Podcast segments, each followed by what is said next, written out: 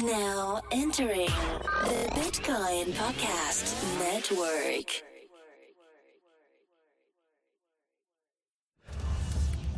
Welcome to the Law and Blockchain Podcast, hosted by Amy Wan, CEO of SageWise, a safety net for smart contracts and consultant for Security Token Academy. Happy New Year, everybody. This is Amy Wan, host of the Law and Blockchain Podcast. You know, late last year, something very interesting began happening.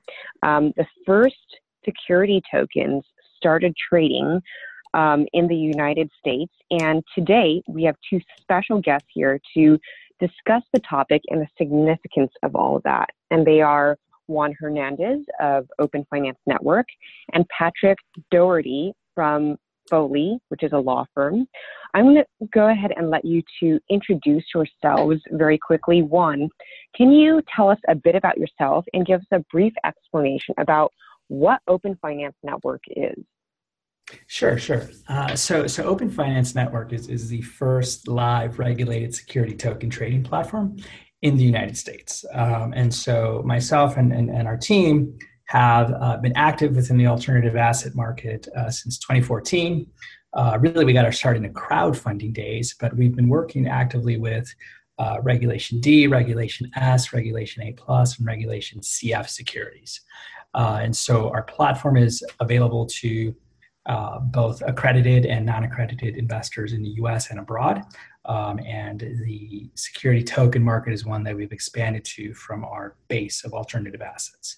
Uh, my background uh, I have a computer science degree from Northwestern University, go Cats.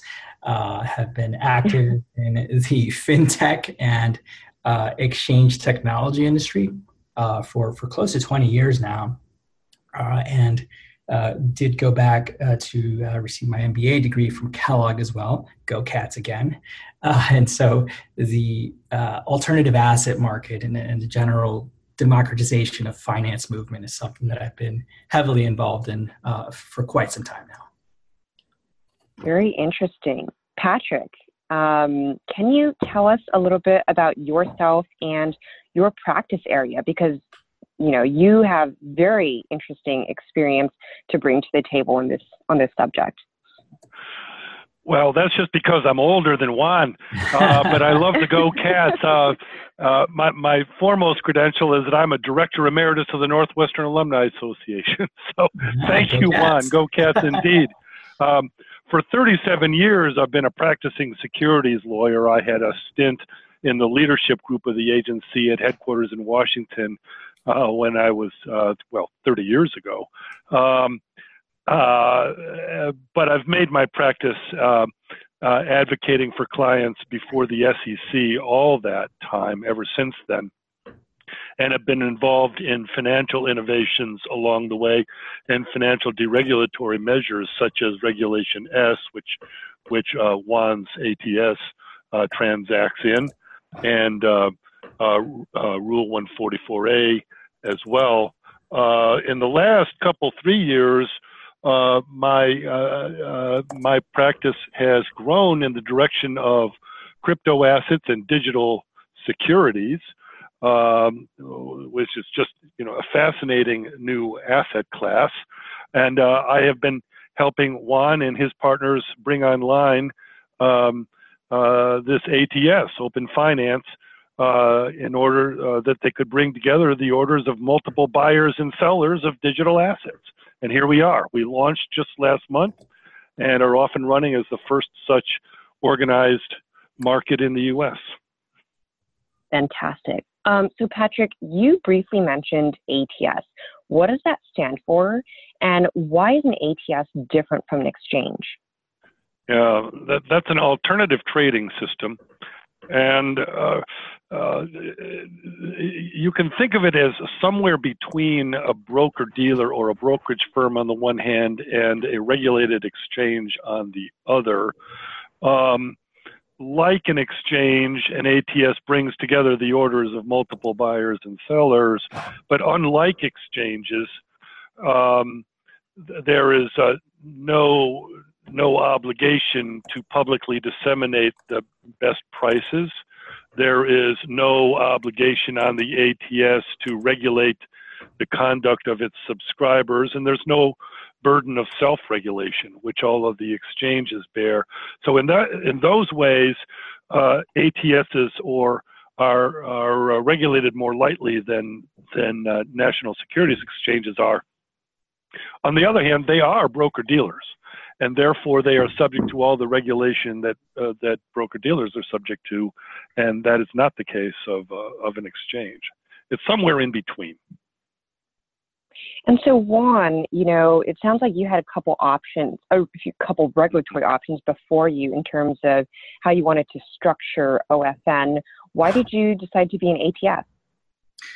Well, it, it's something that um, we, we had known for quite some time that as we continue to grow, we, we needed to uh, upgrade our broker dealer license to an ATS. And so I, I say upgrade because we, we were always um, operating as a broker dealer within the space. That, that's uh, flat out a, baseline requirement to have a broker dealer license, uh, which allows you to uh, transact in these financial securities and these instruments. Um, as as the uh, 2017 kind of came to a close, and, and we were seeking to expand on our market, uh, we knew that the ATS, a, lot of the benefits that the ATS license brings uh, to, to, the company, it's something that we wanted to uh, upgrade our broker dealer license to. There's also, quite frankly, the, the fact that the SEC started signaling very strongly um, that an ATS license would be the new baseline requirement to, to, to operate as a uh, trading platform within the industry. Very interesting. So let's take us back a little bit first. You know, obviously, we've seen uh, a ton of crypto exchanges out there, and some even are decentralized, right? And they're all sitting there operating, um, many not in uh, exactly regulated, most of them probably not in very regulated ways. Um, but what you guys are trying to do is actually comply with regulations, and this is very, very complex to do. Why is what you guys are doing with security tokens so different from everything that's happening with the crypto exchanges? Sure. I mean, just uh, I'll start here, and I'm sure Pat will, will layer on. Um, you know, first and foremost, just that um, investor verification mechanisms that that are seemingly non-existent on, on, on, some other platforms, right? I'm talking, you know, starting with basic AML KYC requirements. That that's something that is seemingly optional for for for, for other platforms, and, and, and for us, that that's that first line, um, first line of defense, if you will, that, that we start with um, uh, with with our operations and, and, and the traders that we onboard. Um, so so that's at the investor level. You know, doing AML, KYC, uh, reviewing accreditation uh, certifications uh, for international users, reviewing uh, residency verifications uh, to be able to classify a user as either in the U.S. or not in the U.S. for for compliance reasons. And and then when you move, then move towards the actual securities that we're trading, you know, then that, that's a whole nother uh, host of, of questions and, and complexities that come up on how uh, a regulation D security, for example, trades versus a regulation S security versus a regulation A plus security. Um, and these are things that we uh, had to take into account, uh, not just at the technology level, but also within our uh, core uh, operations and, and procedural actions if I could elaborate on that, um, the uh, the the uh, Regulation S and Regulation D securities have resale requirements. Um, uh, Bitcoin does not. Ether does not. Um, uh, they can be freely resold. We think. I think most of the world has concluded they can be freely resold without reference to accreditation standards or domicile or other factors that bear on the ability to resell um, uh, securities of different kinds. Um, I, and I, I think it, it, it, bears emphasis that these are securities that we're talking about here. We're talking about stock, usually common stock that is transacted on uh, Open Finance Network. That stock has voting rights. Uh, it may have dividend rights. Uh, certainly, as a stockholder, you have a claim against the issuer of the security of some sort at some level. Uh, there is corporate governance by that issuer that you can rely upon if you're a shareholder. There's a board of directors. Uh, there, there's voting and organization, all of the legal attributes of share ownership that you do not see in crypto assets. You specifically do not see them in in uh, in uh, uh Bitcoin, Ether, uh, utility tokens, and, so forth. And so these instruments that are traded on the uh, on, on, on open finance are a good deal less controversial with investors and also with the regulators than crypto assets are. Yeah, and, and that's a great distinction to, to kind of separate, you know, the three buckets, if you will. I think just very broad buckets of you know cryptocurrencies like Bitcoin, uh, you know, the the utility tokens, uh, you know that that um, you know are heavily under fire right now, um, and and security tokens, which are effectively securities, as, as Pat indicated. You know, it's they're wrapped in a new digital format. It's a new sort of ledgering mechanism or a new way to keep books and records for these securities. But at the end of the day, they are you know 100% um, securities and treated as such uh, under the eyes of the regulators. Interesting. You know, all this blockchain stuff as applied to security tokens, I think causes for a lot of novel issues, especially uh, you know things for regulators to be able to wrap their heads around. What were some of the more interesting issues that you guys overcame prior to launch? Oh, there's a whole suite of them. uh, how much time do we have here? Um, yeah. yes. you know, c- certainly investor verification. Just start there, right? Basically, the how are you? How do we determine um, domicile um, if, there are U.S. Uh, uh, United U.S. investors or or non U.S. investors, um, and, and, and how that's tracked on chain, right? And, and for that, we do um, we do the, uh, our compliance review or our um, investor verification review at the wallet level. So we actually certify uh, the wallets that are in uh, the possession of the end user, um, and, and they use that sort of as a investor passport, if you will, to transact on our platform. Um, so that that's a process that we had to um, explain um, in, in, some level of detail um, during our reviews. Um, that that that's something that uh, just because of the nat- the distributed nature of blockchain sort of became um, it's a, a, question mark or, or a gray area um, uh, when the time came for review. So that, that's on the investor side. On, on, the token side, on the asset side rather, um, yeah, in terms of how smart contracts are implemented um, and how they're they're enforced, right? How the rules are enforced, how all the uh, different resale restrictions um, and, and, and the other mechanisms that need to be taken into account when any of these types of securities transact on the secondary market. I, I, I uh, both FINRA and the SEC, um, uh, you know, have have a role in the regulation of OFN, and we have uh, we have had to uh, help educate them about yes. Uh, not just not just what OFN was was doing and planning to do, but also about how this industry uh, operates and and how the technology works. They they have large groups of of of uh, employees who are studying this, and we we spoke to gosh, you know, we spoke to dozens of people throughout the process, didn't we, Juan? Not all at once, but all together we did. Um, and, and, just to help them understand what was going on and, and to get them comfortable with, with the process. One of the, one of the issues, um, just to give you a, a, little bit of flavor for that, is the, the question of, of, of custody and control over the cash and securities that inter, intersect in market transactions. OFN does not uh, take custody of the cash or securities involved, either on the buy side or the sell side.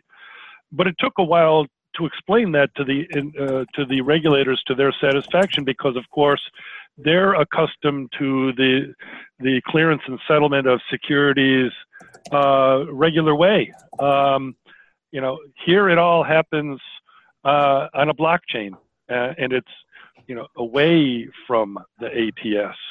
Um, we diagrammed that for them and walked them through it, and eventually they understood.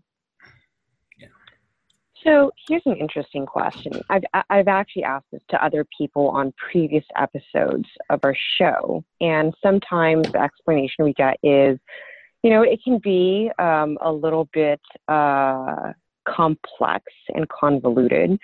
So so let me pose this question to you, and it's a very basic question, right? But I I just feel like so so few people understand the space. What is the main advantage of putting securities um, on blockchain?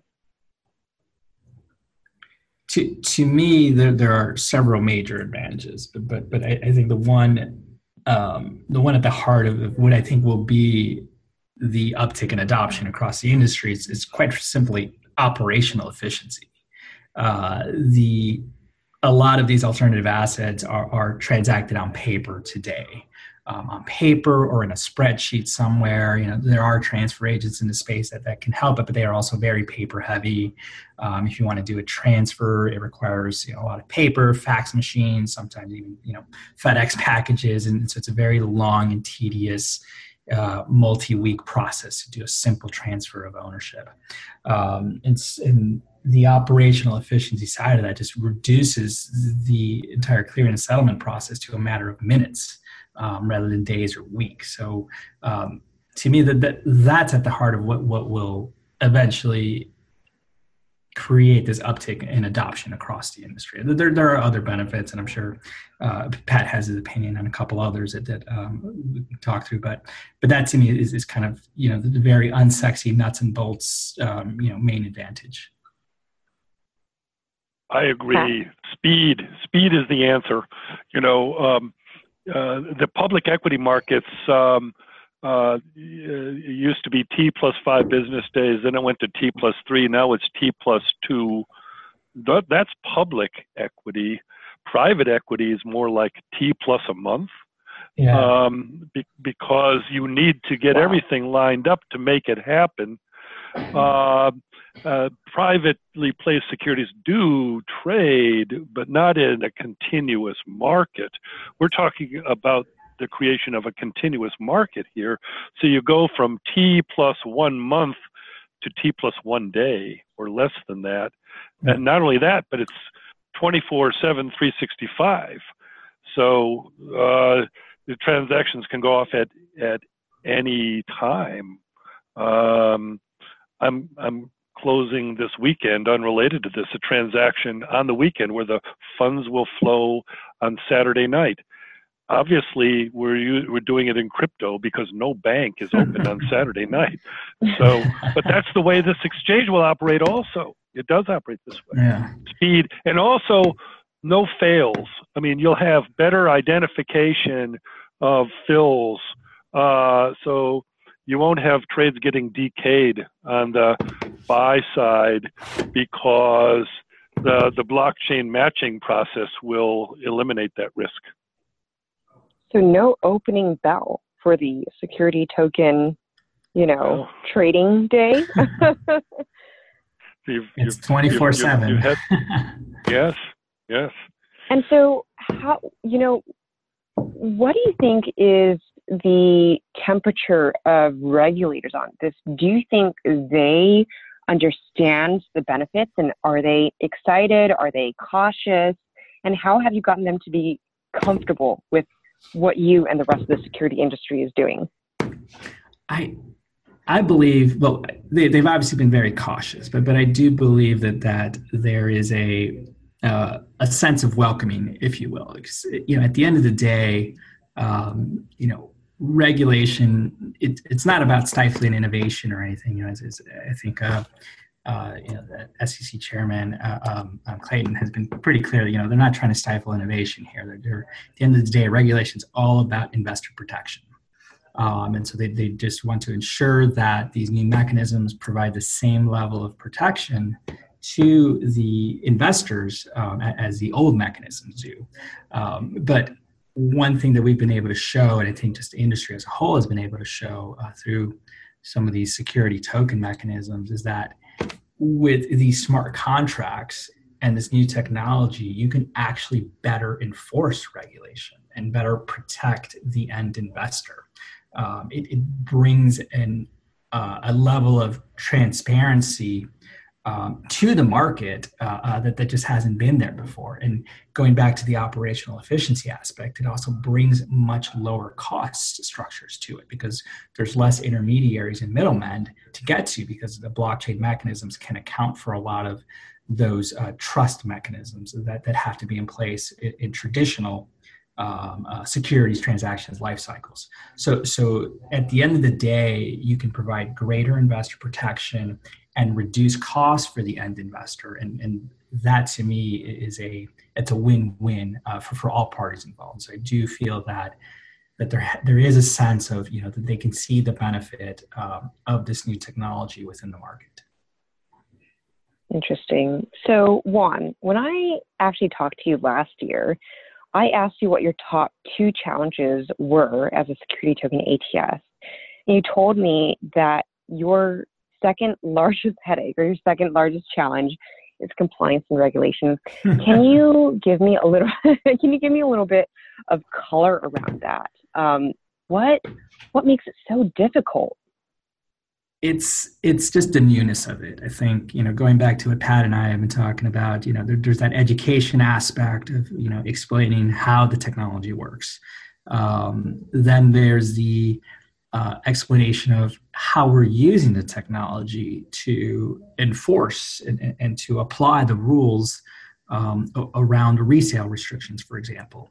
Um, and, and it's just such a new space, and and, and the technology is moving so quickly that it's it's, it's been difficult for um, you know all parties to keep up. But but I, I do think that now you know I, I forget when we when we uh, chatted last year around that question. I, I do feel now that there's a greater level of understanding and, and there's a good two-way dialogue now um, within the space. Uh, there's a better level of understanding on, on the regulatory side um, on both sides as to kind of how these uh, rules apply to, to the security class um, and, and, how the technology can be um, implemented to, to, to follow all of the rules. So I, you know, it, it's still a challenge. Um, and, and, as the technology continues to evolve, it, um, you know, the compliance and regulatory aspect need to be revisited um, time and time again, but it, it's one that you know it, it, does feel more like a two-way street um, than it did before. The, the reason it's challenging is because um, Juan and his partners have, by business design, submitted to SEC and FINRA regulation here, and that's inherently complex. It's not the sort of it's not it's not the sort of thing that entrepreneurs ordinarily uh, you know, undertake um, uh, yeah, yeah, if if if they can avoid it. They're yeah. in the broad digital asset space. Um, uh, most folks are fleeing from the regulators and trying to come up with ways that don't require uh, regulatory imprimatur or involvement. And so, if you've got an unregulated business or what you think is an unregulated business, naturally, you don't worry about um, you don't worry about your next SEC exam or FINRA exam. Right. Um, uh, but it's it's it's precisely because they are playing by the rules and within the construct of the existing rules that they have these burdens. Um, it's easier for exchanges because they're all big organizations. I mean, the uh, uh, the regulated exchanges are are uh, employ significant uh, staffs of compliance professionals um, and they are, you know, that that's that's a hard place for an entrepreneur to go.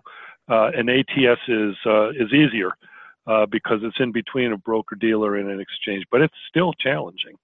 Yeah, c- um, complying with regulation yeah. is, is is just an ongoing challenge. This is, this is not an industry where you can uh, ask for forgiveness uh, instead of permission. Yeah. You definitely have to ask. Uh, I think uh, uh, Pat, one of your colleagues, likes to say it's a "mother may I" uh, scenario. Yes, yes, yeah, very often. yeah, very yes. often.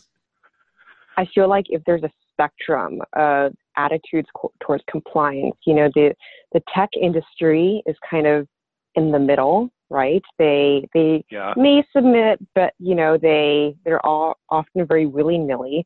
You guys are on one uh, side of the spectrum, and then all the crypto people are on the exact opposite yeah. side. Um, you're, and you're it provides me. Yeah, you're starting to see some of that enforcement now, though. You know, you look at the Ether yes. for example. I think that that was a pretty uh, shining example of you know you, you can't just ask for forgiveness later per se, right? That there there is a there are enforcements coming out now across the board. And there are and there are there are uh, uh, many many un, uh, many crypto exchanges known to be under investigation.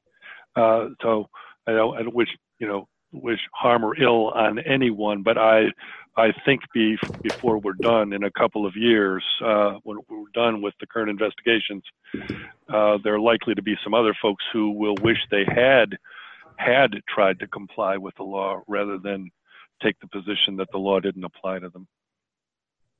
I actually have a I have an interesting question for you, Patrick. Um, you know, in the in the early ICO days, I had a conversation with someone who actually previously had a career on Wall Street, and they were going out and doing an ICO, and I told them, look, you know the rules, you know better. And their attitude was, well, when they do come after the enforcement piece, they're going to go after like the bigger fish that they can fry and not me. And what I'm starting to hear now is, is a sentiment that no, like they will, it'll take, it'll take time, it'll take years, but they will eventually go after everyone that they can.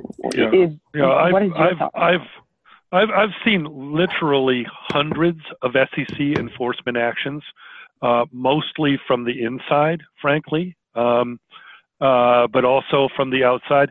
They have a gestation period typically of about a year or so. Um, so um, you might close a deal in uh, 2018 and and and hear from the SEC about it uh, in early 2019, and then settle a, a, case with the SEC in 2020. That would be kind of typical. Um, uh, do they go after the bigger ones first? Uh, they go after the most obvious violations first. Yeah. Uh, uh, they go after the most obvious violations. Uh, uh, but they have, uh, you know, a broken windows policy, which is, you know, basically no violation is too small to prosecute. And the the SEC is literally, I think it's more than twice as big as when I was there, and all of that growth, so it's doubled in size or more. All of that growth has been in enforcement. Um, there aren't more people writing rules than there used to be, but there are many, many more people seeking to enforce their understanding of the rules than there used to be. Um, and I, I'll say, you know, if you if you doubt their seriousness about prosecuting these cases, go reread the DAO report, yep. which is about a year and a half old at this point. And every person that they warned they were coming after in that report, they've now gone after. They warned issuers, they've gone after issuers. Warned brokerage firms, same thing. Mm-hmm. Warned exchanges, same thing. Mm-hmm. Investment managers, right on down the line. The only folks they haven't gone after yet are lawyers, but I expect that to happen too. Interesting. So, and the promoters, uh, and the promoters. Certainly the promoters. And the first thing they did was go after people for fraud, but that's yeah, that's kind of easy. And it's not really helpful. Yeah it's not helpful to folks like Juan when they do that because it doesn't teach them anything. I mean, they know not to steal money, right? We know not to steal money, but it's it's the other more technical rules, the re- the registration requirements and so forth that have to be that have to be uh, where we need better guidance. And we've gotten most of it through enforcement actions for sure, and not through other pronouncements. But um, the SEC's position on these matters is pretty plain these days. Uh, I, have oh, I've, I've also, yeah, yeah. Yeah. Well, I mean, that's look, that's all 2017, and it's going to take years to clean that mess up. Let's let's start talking about the future very quickly. Um, can you paint me a picture, either one of you, paint me a picture of what you of the ideal security token industry in 10 years. What does it look like? You know, I, I'll start here. I I I believe that there's a a consolidation, if you will, of the off-chain capital markets and on-chain capital markets meaning that there will not be a security token industry. Quite frankly, this is just how securities will be done in the future. So, so there, there will be an application and adoption of this technology across the board, especially in 10 years' time. I, I believe in three to five years' time, actually, we'll see a big acceleration of adoption. Um, where you know the term you know oh we're doing a security token offering you know that phrase will not be it won't mean anything because it's just you'll be doing a capital raise you'll be doing a, a, private placement of securities, just like uh, people do today, just with newer, uh, better technology. So there, there's a lot of hype and excitement and buzz around, you know, blockchain in and of itself, but it, mm-hmm. it, it, it's a tool that can be leveraged to increase efficiency in capital markets. That's how we look at it. So again, not a very uh, sexy, exciting picture, but but I think a realistic picture of what the industry will look like in ten years. But you know, I, I beg to differ. I, I think it is I mean, I, obviously there's a lot of hype now, right? And a lot of people who don't understand what all of this is. But I think it is sexy and exciting because it's this novel thing that what you're basically saying is you expect it to go mainstream and that yes. any security should be a security token. Yeah, yes. I believe so. Um, I mean, so, let, me, certainly, let me ask you that. Like today, mm-hmm. there are folks who do, you know, will do a private placement and just use a Word document and an Excel spreadsheet to manage your books and records, right? If you're doing a mm-hmm. small private placement with a private company, there will always be that. But I think the more um, uh, the more professional approach will be to leverage this technology because it's simply it's just a lot more efficient at doing the job that that needs to be done. Okay, so in the next couple months to years, what what are the open issues and the open questions that need to be solved within this industry? Custody. That, that's a huge one. Okay. yeah, that, that's an easy one. uh, not not easy to solve, but sort of an easy one to identify. That, that that's a big limiter in the industry still. Um, that that's one big one. I, I, guess the other one I would say, and Pat, I don't know if you have thoughts here, yeah. but the um, just well, I, I, hesitate to say further clarification because, quite frankly, I think to some of us it's very clear what the rules are, but perhaps better education across the board uh, uh, to other uh, uh participants in the market who, the, around sort of the, the, clarification of the rules or a uh, um, you know to, to, to, to lessen some of the uh, you know continued activity that's kind of trying to operate outside of the fold of regulatory uh, purview. I um, I think that's right. I I I believe uh, the sky's the limit for this firm and the industry.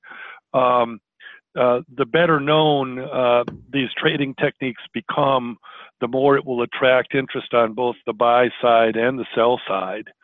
Um, uh, and you know the the uh, the original purpose of blockchain technology, as envisioned by Satoshi in his famous white paper, was to settle financial transactions. That's what this is. This is the settlement of financial transactions, and and and that's what Juan's talking about when he says this is where the industry is going.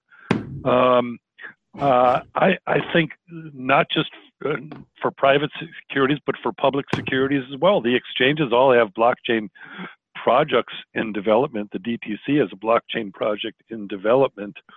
Um, so I envision uh, financial transactions on a very broad scale settling uh, via blockchain transactions. Uh, you know, in, in a very, very uh, broad scale within 10 years. Now, sooner. Um, uh, right now, in, a, in our venture capital practice, for example, most of our clients use this is not a commercial, but it's a fact. They use the technology of a company called Carta. Now, Carta with yeah. Carta, you can manage your you can manage your capitalization table very efficiently on a spreadsheet. Well, okay, that's a good start. now take that cap table, uh, take that, take that. The company should take its cap table to OFN and and list list all those securities for resale because now you've created liquidity for your investors that they didn't have before. So that's on the sell side. On the buy side, you know, folks who want a diversified mix of private placed opportunities or offshore opportunities or crowd-funded opportunities, you know, they can bid for a variety of these opportunities themselves by participating on the buy side. So it's the matching of the orders of the many buyers and the many sellers that is the function of this platform. Um, and is and and you know the sky's the limit um, as as the uh, uh, as the market as the market picks up on it. I'm glad you mentioned Carta because I haven't heard much from them about this whole thing that's happening, and yet I think it significantly affects their business. Um, uh, I, I, want to go back to a, a, quick point that Juan mentioned, which is all of this going mainstream, right? And I think in order to do that, the institutions need to come in and be invested and be very interested. And we saw them largely sit on the bylines in the crowdfunding space. What is the temperature of the institutions for the security token industry? I think it's it's very warm, borderline hot. Um, you look at companies, uh, large players like Fidelity, uh, with their Fidelity Digital Assets division, um, that, that's taken a very uh, uh forward-thinking approach um, within the industry, and, and, and uh, that, that's within the alternative asset and custody space. You look at Goldman Sachs, who's, who's also started um, you know, providing uh, services directed towards towards this type of asset class and this uh, um, uh, type of investor. You look at uh, backed uh, by the ICE group. Um, so certainly there's a lot more interest um, from institutional players now than there were during the crowdfunding days. And, again, quite simply, I think it boils back uh, boils back down to just the operational efficiencies that, that this can bring um, to, to, to all financial market participants. Um, so it, it's something that you know, now that we're in the middle of this crypto winter, if you will, and the buzz has died down a bit, I think this is going to be a time when the uh, true application and potential of technology is going to shine forward and, and, and, break through the, the, hype and the buzz. Um, and, and, we'll see uh, large scale pilots from some of these larger institutional players um, start to come forward and, and, and really bring this mainstream. Um, great. Last question then. Let's talk about the buy side, or I guess it's buy and sell side, but um, the demand side very quickly. What what kind of security tokens do you think are really going to take off first in terms of high demand, um, high volume from a trading perspective? You know, when you think of these security tokens right now, a lot of it is, um, you know, that, that ability to, to trade um, these assets in, in a much more efficient way, streamlined, faster, cheaper than, than has ever been done before, uh, and, and, the ability to trade them in a fractional way to, to do this um, uh, trading in, in not just large blocks, you know, just typically um, some of these private deals, you have, you know, there's a minimum investment amount, um, but the, um, you know, blockchain brings that ability to do sort of fractional ownership mechanisms. And they're just like in crowdfunding, you know, real estate is, is just a perfect asset class for fractional ownership. Um, so simply due yes. to, to, to its nature, to its ability to value the asset, um, its ability to kind of um, familiarity, I guess, with, with, the general retail investor base. So, so we think um, real estate is, is, is, going to be one of the first uh, um, to really take off from, from this technology. Fantastic. Well, Juan and Patrick, thank you so much um, to both of you for joining us and you know giving us a little bit more color on this uh, very interesting industry and this very momentous event. Um, good luck to both of you for the next couple months, and uh, you know, I, I really hope to see all of this take off. Great. Thank you so much, Amy. Thanks for having us on.